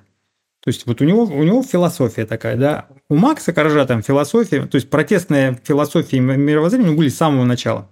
То есть там был такой, он причем очень круто еще подана, как бы эта история была, как бы. То есть, с одной стороны, это не был какой-то там андеграунд, как бы какие-то там социальные призывы и так далее. То есть, это все те же самые истории там о любви, о взаимоотношениях, как бы о дружбе, о семье и так далее. Но они вот на такой вот на грани такой вот э, то есть в этом, ну, я говорю, вот я в этом ну, видел и вижу как бы такой как бы андеграунд, условно говоря, да, при этом при всем он такой э, тоненький. Поэтому здесь, э,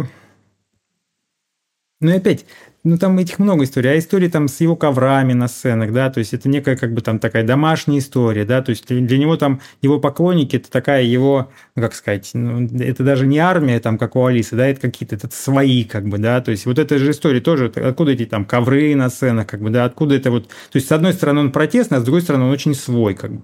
Это тоже проявление, на самом деле. Как бы. Это же, ну, как сказать, это же читается, как бы, и люди это читают, как бы. И они такие... Но, блин, я потому что ну, это же тоже, условно, он только в рамках творчества, концерт тоже творчество, то есть ну... его в социальной жизни никто вот, про рестораны и прочее, никто ничего не знает. Ничего не знаю. Не, ну это, во-первых, во-первых, это, как сказать, это ну, хороший, в том числе и как бы хороший, ну не то, что пиар-ход, да, то есть, это опять, как сказать, это, это может же быть не искусственно, да, там, ну, я э, уверен, что там это не искусство. Нет, соответственно, я здесь у меня и нет никаких этих самых. Поэтому, безусловно, это, это есть. Э, и есть такие примеры, я думаю, что ты можешь еще там кого-то найти, которые, ну, то есть кто-то делает это искусственно, да, в свое время там Витас, например, да, которого там Пудовкин сказал, вообще ни с кем не общаюсь, ты, блин, ты хреново, ты этого не умеешь делать, поэтому ты просто ни с кем не общаешься, как бы. И мы просто делаем из этого историю, что, блин, ты вообще как бы журналист, ты не общаешься с людьми, не общаешься, ты, блин, мега закрытый чувак. Вот. Кстати, подобная история же у LG в свое время, но она, он ее немножечко под, ну, очень, да. уже подрастворил. Вот ее, как ATL, бы... кстати, я уверен, что какой-нибудь Дудь 100% его когда-то звал, но нет, мы такого не видели. Тоже в этом я опять говорю, что это, ну, это скорее такие, как я говорю, как бы это исключение, которое только подтверждает правило. Угу. И опять мы же говорим, мы же говорим, я, я говорю о, ну, о трендовых вещах, о массовых вещах, да, и то же самое, то же самое появление огромного количества блогеров, музыкантов, да, то есть вот заход в эту тему оттуда, это же вот прямое доказательство ровно того, о чем я говорю. Там люди вообще сначала проявляются, а потом становятся музыкантами. Моргенштерн как бы вообще заявился не как музыкант абсолютно, и вообще на Э, на, как сказать, в паутине, как бы, да, и в обзоре как бы миллионов людей появился не как музыкант. Как бы.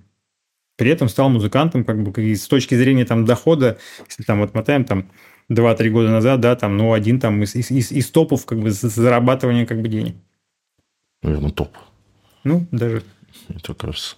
А, мне такой личный, личный вопрос интересно. У вас а, история с монолитом очень большой.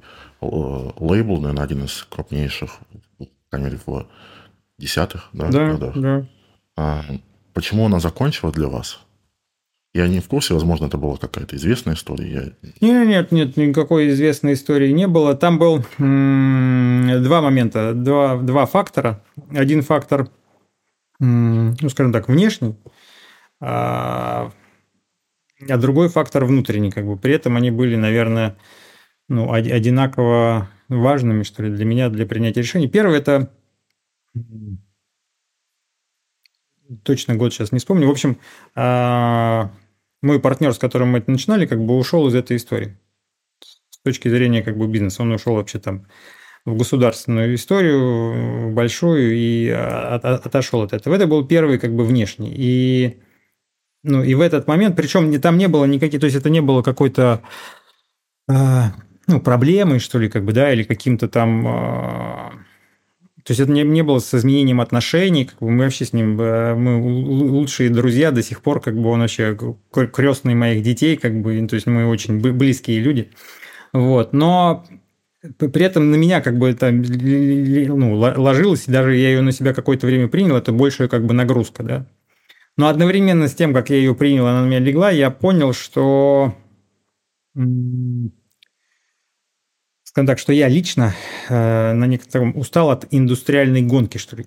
То есть вот mm-hmm. бизнес ради бизнеса, то есть вот э, там, блин, денег больше заработать, больше артистов, больше там чего-то, больше чего-то. Все какие-то тут такие вот как бы показатели как бы бизнесовые, они мне уже, короче, они меня просто не драйвят, меня не зажигают. Вот. И это мало того, они меня не то, что не зажигают, они начинают меня э, гасить. Как бы. То есть мне, ну, то есть мне это начинает, как сказать, это начало меня это, ну, напрягать, что ли, как бы. Вот немножко так. Э, угу.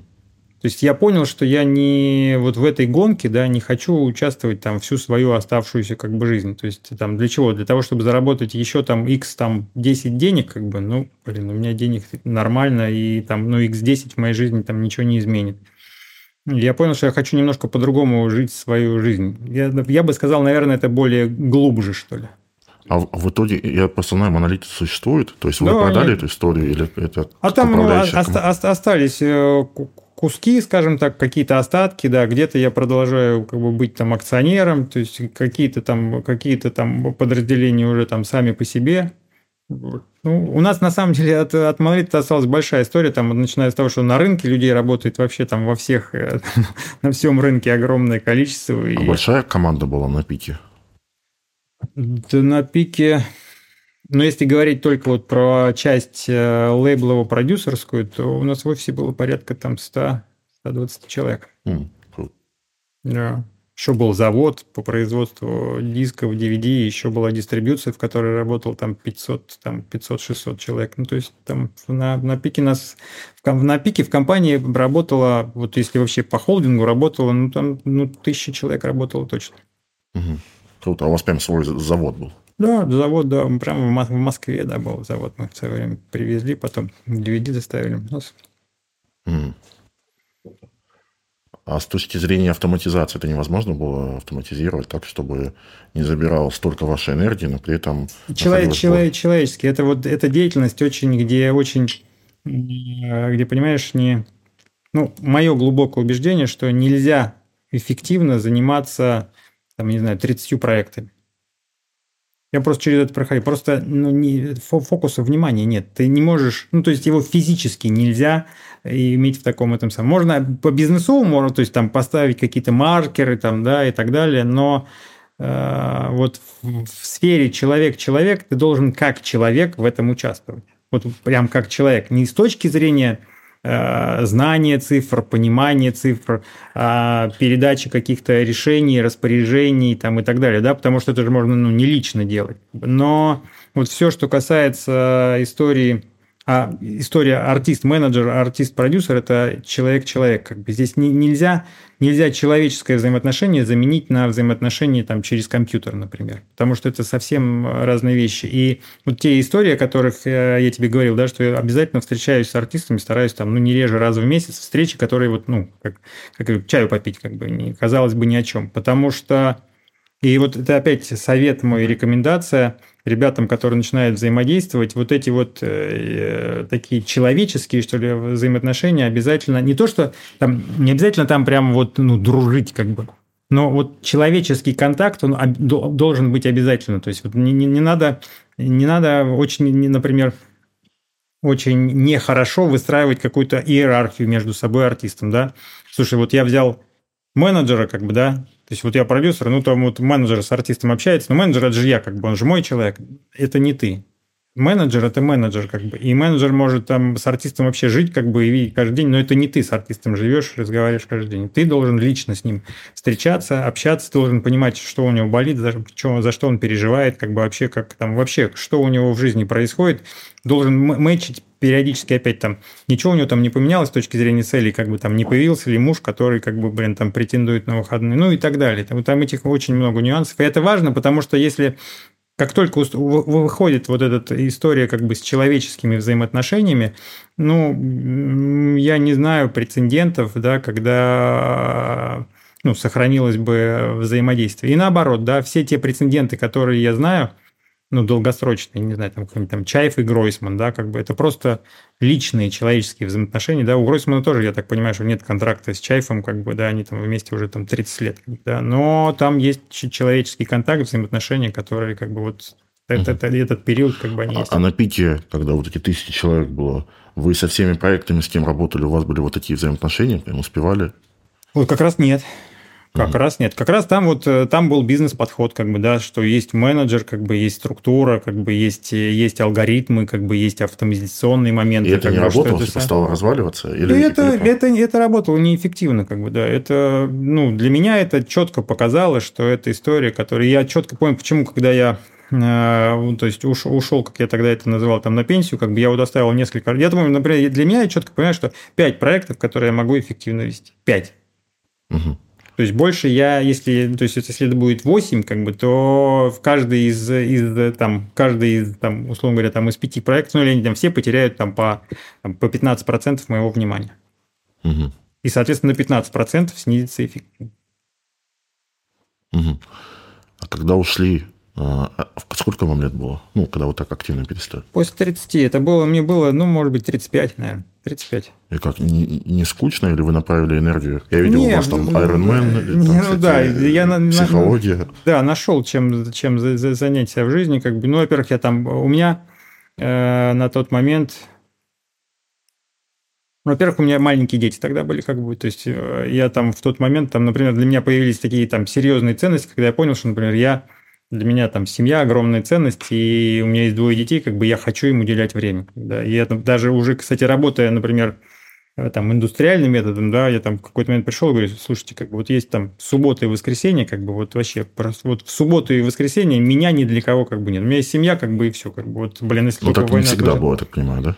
Нет, так было не всегда, потому что там до этого как бы там не было там пятница, суббот, как бы, и там я считал, что там внимание жене, когда я ее там пригласил на какую-нибудь тусовку, и она вместе со мной там пошла, как бы, это вообще куда больше как бы, и ты глянь, мол, даже что на еще я же рядом, как бы, это самое. А для нее это была история, что я-то, как сказать, я-то рядом, но я на работе, как бы, а я на работе, значит, как бы я, ну, я не, не с ней, условно говоря, я с работой.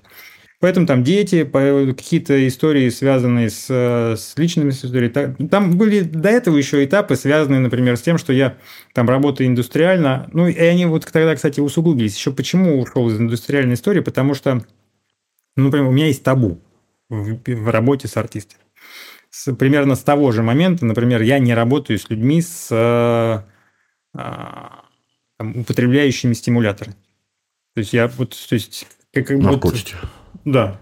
Ну, наркотики и алкоголь такой жесткий, скажем так, не этот самый, который можно назвать, не знаю, там, не экологичный алкоголь. Как бы. Я, ну, то есть, какие бы деньги, то есть, условно говоря, если бы ко мне завтра там, пришел а, Алишер Моргенштерн, как бы я бы не стал с ним работать, как бы просто вот потому что есть какие-то вещи. Да. Есть вещи, которые я не, ну, там, я очень там но это уже чуть дальше, как бы, да, там появился, я там не, не работаю с проектами, которые там агрессивны, там, или там, где, где много там какой-то ненормативной лексики, да, потому что, ну, ну, потому что я считаю, что это не, не очень как бы хорошо. Я не, я не, нисколько не, как сказать, не, я не противник этого, да, в этом смысле я считаю наоборот, как бы, да, что и у каждого человека есть выбор, как бы, и для кого-то это круто, как бы, и вообще для, и кому-то это, возможно, даже помогает. Но мой выбор, как бы, он другой, как бы. И я вот хочу с этим, со своим, с другим выбором жить. И когда вот этих вот набралось, как бы, да, историй, как бы я понял, что, ну, то есть вот именно сам бизнес как бизнес-процесс, да, музыкальный, индустриальный, как бы, он, ну, я немножко уже другой, как бы, по этим, то есть это все не мощь. Там еще другие вещи были. Там на каков, в какой-то момент я понял, что я не, э, ну, скажем так, внутренняя ценность, ой, честность стала для меня прям вот, э, вот прям одним из, ну, скажем так, одной из главных ценностей.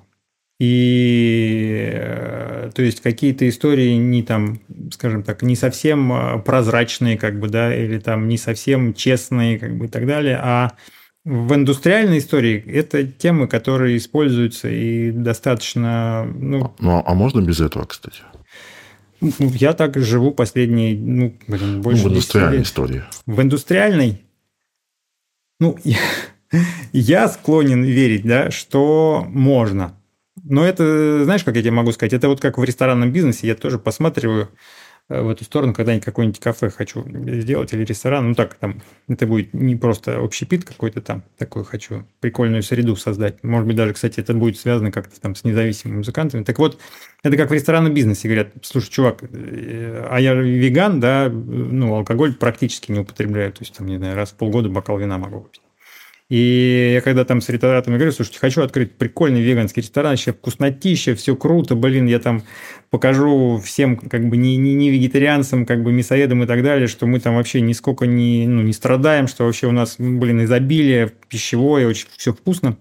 Говорю, чувак, слушай, ну, ты без алкоголя просто, ну, бизнес, бизнес не, не, не, у тебя не смычится, как бы ты просто на еде в Москве, ну, то есть не заработаешь точно, но они говорят, но мы верим, что ты даже как бы, блин, там, ноль это будет вообще, это твой идеальный как бы результат. Зачем оно тебе надо? Поэтому здесь возможно, возможно да, в индустрии э, примерно такая история. Хотя, ну, прям напрашивается, конечно, да, сразу сказать, а вот, мейджоры, но мейджоры как бы российские, там другая история была, да, то есть у них там был огромный, как бы, блин, каталог западный, который просто, блин, с, с неба на тебя упал, как бы, и тебя кормит. Поэтому они такой пример не, не, не очень, наверное, адекватный. Ну, слушай, ну, с другой стороны, мне все-таки я верю, что, мне кажется, не знаю, мне кажется, я давно знаком, давно знаком давно знаком э, там, с той же самой там, Аленой Михайловой, да, с, с, с Лианой Меладо, там вот Вельвет, не знаю. Но мне кажется, что, что у них какие-то тоже такие истории как бы ценностные где-то как бы, ну, мне кажется, что рядом. Я так бли, близко с ними не общаюсь, но мне кажется, что ну, ну, то, что они транслируют, опять вот эту вот семейственность, то, что вот для них какие-то вещи ну, такие э, эмоционально, человеческие, как бы очень важны, в том числе и в бизнесе. Но, наверное, все-таки все я верю, что можно. Это сложнее, вот это точно, потому что вещи, связанные с какими-то там серыми схемами и историями, понятно, что это там ну, легкие деньги, как бы, и, ну, соблазн велик, да, скажем так, их получить, но... Угу. А, остались какие-то амбиции в музыкальной среде? Есть ли какая-то планка, какая-то цель большая, которую хотелось бы осуществить, э, и не музыкальной, может быть, вне? Музыкальный, ну, с точки зрения, если говорить про вот артистов, да, то есть есть, ну вот хочется что-то сделать вот в направлении там независимых музыкантов, да, я там какие-то шаги пытаюсь в эту сторону делать, но сейчас это больше такая наверное, больше похоже на разведку, что ли, таким боем, что ли, да, то есть, но хочется какой-то проект, который, ну, я просто реально понимаю, что на сегодняшний день они вот, если говорить прям совсем грубо, то они нафиг никому не нужны. Вот. Э, ну, так, в целом. То есть, если мы говорим там о миллионе человек, ну, то есть, я знаю, что там у тебя как бы много программ, там, ты, ты, ты этой историей занимаешься, там, мы что-то делаем, есть, э, ну, еще там, да, то есть, есть, там, есть даже там на, на, на скиллбоксе как бы там курсы и так далее, но, на мой взгляд, с точки зрения того, ну, масштаба, как бы, да, сколько этих людей, как бы, этого всего недостаточно, на мой взгляд. И, с одной стороны, здесь есть история, может быть, я даже это попробую реализовать на каком-то уровне таком, знаешь, ну, сказать, не, не частным, что ли, как бы там, я не знаю, там, а с, с участием, может быть, даже, не знаю, государства и так далее. Потому что, во-первых, в этом есть потенциал, ну, то есть они же создают, как бы, а, они создают то, что как бы приносит денег. Как бы. То есть, во-первых, есть вообще экономический потенциал. То есть, условно говоря, как бы, если сейчас там миллион человек, например, там, ну пусть условно зарабатывает там на своем творчестве 10 рублей, да, то они создают для нас, для всех, для государства там 10 миллионов рублей. А если они будут там не 10 рублей, как бы, а там ну, условно говоря, возьмем и в сто раз эту цифру увеличим. Представляешь, как бы какой-то там... Ну, да, я, какой... конечно, у меня тут есть э, возражение. Все-таки есть условная аудитория, и глобально, если будут выходить больше песен, скорее всего, времени прослушивать ее останется примерно столько же. Вряд ли у людей станет больше времени. Соответственно, суммарно, станет, суммарно индустрии времени, как будто... времени, времени стало. Пока все показывает о том, что пока это история, которая как бы растет. С одной, я всем, как сказать, я обычно, когда мастер-классы провожу как бы с, с, там, с молодыми, начинающими, независимыми, как бы я говорю, что у нас для вас есть одна новость. Одна очень хорошая, другая очень плохая. Как бы. Начну с плохой. Как бы. Вас дофига, как бы, чтобы вы понимали, вы конкурируете с миллионом человек. Все, конечно, понятно, так начинают так. Ну, на самом деле, когда ты говоришь, что, чувак, у тебя миллион конкурентов, как бы. Ну, так, конечно, надо иметь, как бы, опять, возвращаясь, кстати, к состоянию, к человеческим качествам артиста, да, то есть ты должен понимать, ну, то есть вот реально любой человек, который сейчас заходит и ходит, хочет, ну, и на уровне хобби это все по барабану, да, на уровне хобби делай, что хочешь, как хочешь, зарабатывай, не зарабатывай. А если ты хочешь превратить в это в какой-то доход, превратить в какую-то, не знаю, там, профессию, деятельность, которая тебя кормит, ты реально на входе должен понимать, и это прям вот ты должен понимать, что у тебя миллион конкурентов. И ты должен, должен потрудиться, ты должен приложить усилия, и этих усилий должно быть достаточное количество. Это важно. Ну, а вторая история, позитивная новость, что э, объем музыкального рынка в деньгах растет. Как бы в мире как бы вообще там сумасшедшими этим самым. Но в России, кстати, ну, в этом смысле, кстати, Россия очень крутая тема, потому что у России очень большой потенциал. То есть, э, что, ну, ты же Россия, понимаешь, Россия, что если... знаю, до войны я видел а, данные аналитики, что она была первая по темпам роста музыкальной индустрии вообще в мире. Не, правильно, да, потому что только потому что весь мир был уже на, на прокачанном уровне, а мы были в полной заднице, понимаешь, да, то есть мы же там с интернета, то есть, ну, там еще 15 лет назад 90, там, 95% дохода артиста составляла концертная деятельность, понимаешь, и все, если нет концертов, у тебя нет денег. Как бы. А в мире тогда уже люди просто выпускали, выпускали альбомы, понимаешь, да, и вообще не выезжали на гастроли, потому что они состоятельны, обеспечены, как бы богаты. Поэтому у нас просто здесь был потенциал. Но, на мой взгляд, этот потенциал, он еще очень большой.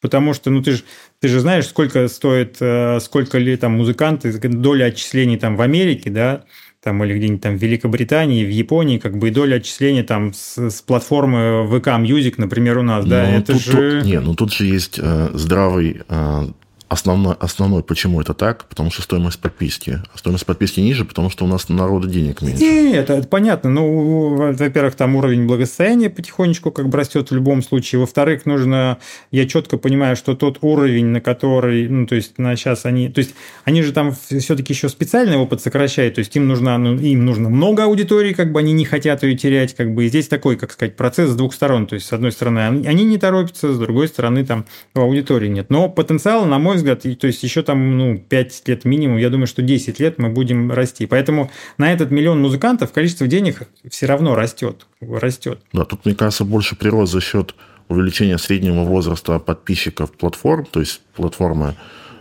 пытаются приучить более взрослых людей, которые не привыкли. И они же идут, не-не, там пока я же говорю, вот этот процесс, и он будет происходить, прям рост будет там, на мой взгляд, кратный, он будет там, ну, 3-5 лет минимум, потом, мне кажется, еще там до 10 лет может сохраниться в принципе. Поэтому, плюс еще история есть, э, которая здесь тоже в эту историю, как сказать, плюсом в историю, что э, наконец в России нишевость активно развивается. Как бы. Вот это тема, которую, кстати, вот для меня это, наверное... Я с Дашей Суворовой пять лет проработал, я постоянно в, в Киев мотался. Я в Киеве там, блин, два раза в месяц был. И мне тогда, там это было, мы с ней работали там с 10 по 15 что ли год, меня поражал украинский музыкальный рынок, как бы при всем при том, что он небольшой, он такой разный. Там вот мне прям реально было кайфово приезжать, как бы понимать, что вот попсовая музыка, например, да, может быть вот такой, как Дорн, там может быть вот такой, вообще, вот вообще вот так. И эта вся музыка звучит на радиостанциях, это всю музыку слушают, как бы это всю музыку играют на концертах, люди ходят. Ну, это прям клево, как бы. Ну, это, ну, это на самом деле как бы история похожая, да, в Европе, когда там ну, куча-куча ниш, как бы, в каждой нише там, блин, тебе казалось, вообще ты ничего об этом артисте не слышал, как бы, а он там регулярно выезжает, денег стоит нормально, зарабатывает.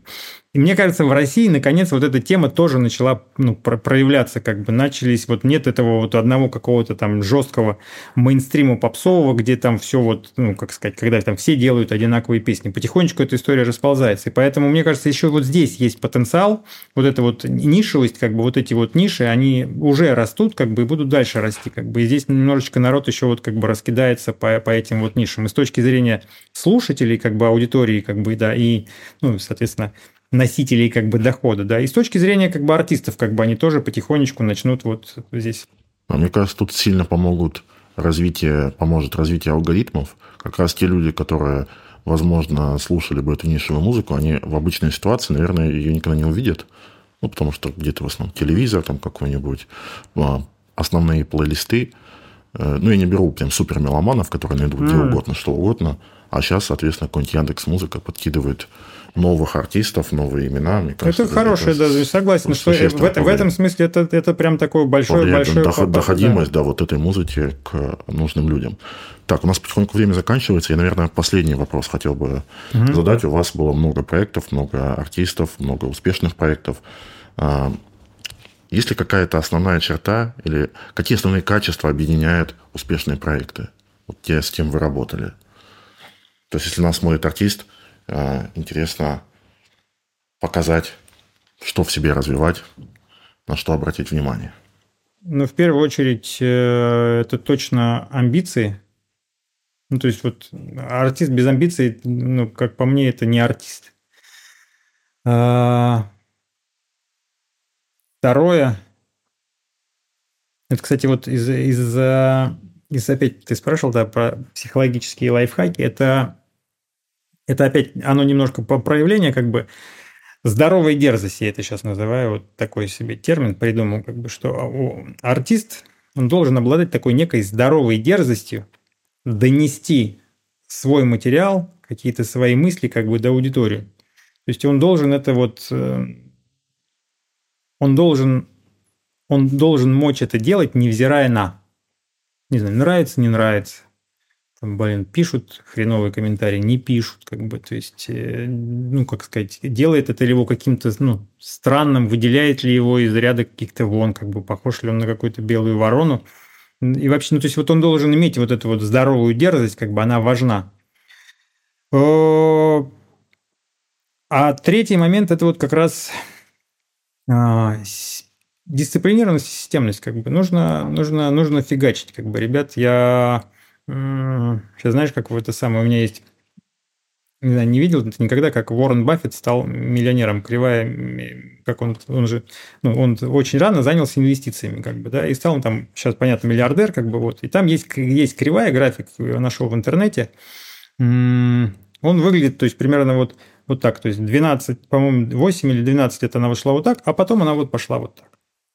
Вот в у артиста ровно такая же история. Понятно, что я не про то, что кривая 12 лет. Но то, что вот эта вот кривая медленного роста, она всегда есть, и это продолжительное количество времени. И самая большая ошибка музыкантов, артистов... Остановиться. Они останавливаются. А я сейчас всем говорю, что как только ты остановился, ты обнулил вот эту вот полосу. Как бы следующая, как бы твоя история, как бы она опять начнется заново. Как бы. Ты просто свой, свою точку Б передвинул вот на тот э, ровно срок, который ты занимался этим, ну, то, где вот ты остановился как бы на паузе. Поэтому фигач как бы, фигач, если у тебя есть амбиции, есть дерзость проявляться, как бы, то ты дойдешь до точки, где люб, люб, вот абсолютно каждый, любой человек, я убежден, как бы он дойдет до точки, где он, где он иксанется. Да, так что, друзья, не, не останавливаемся. Да, Антон, руки спасибо большое за, за время уделенное, за классную беседу. Удачи во всех, во всех проектах, и музыкальных, и не музыкальных в новых айронменах или ресторанном деле, чем вы захотите заняться. Спасибо большое. Но мы на «ты» напомню в конце еще раз.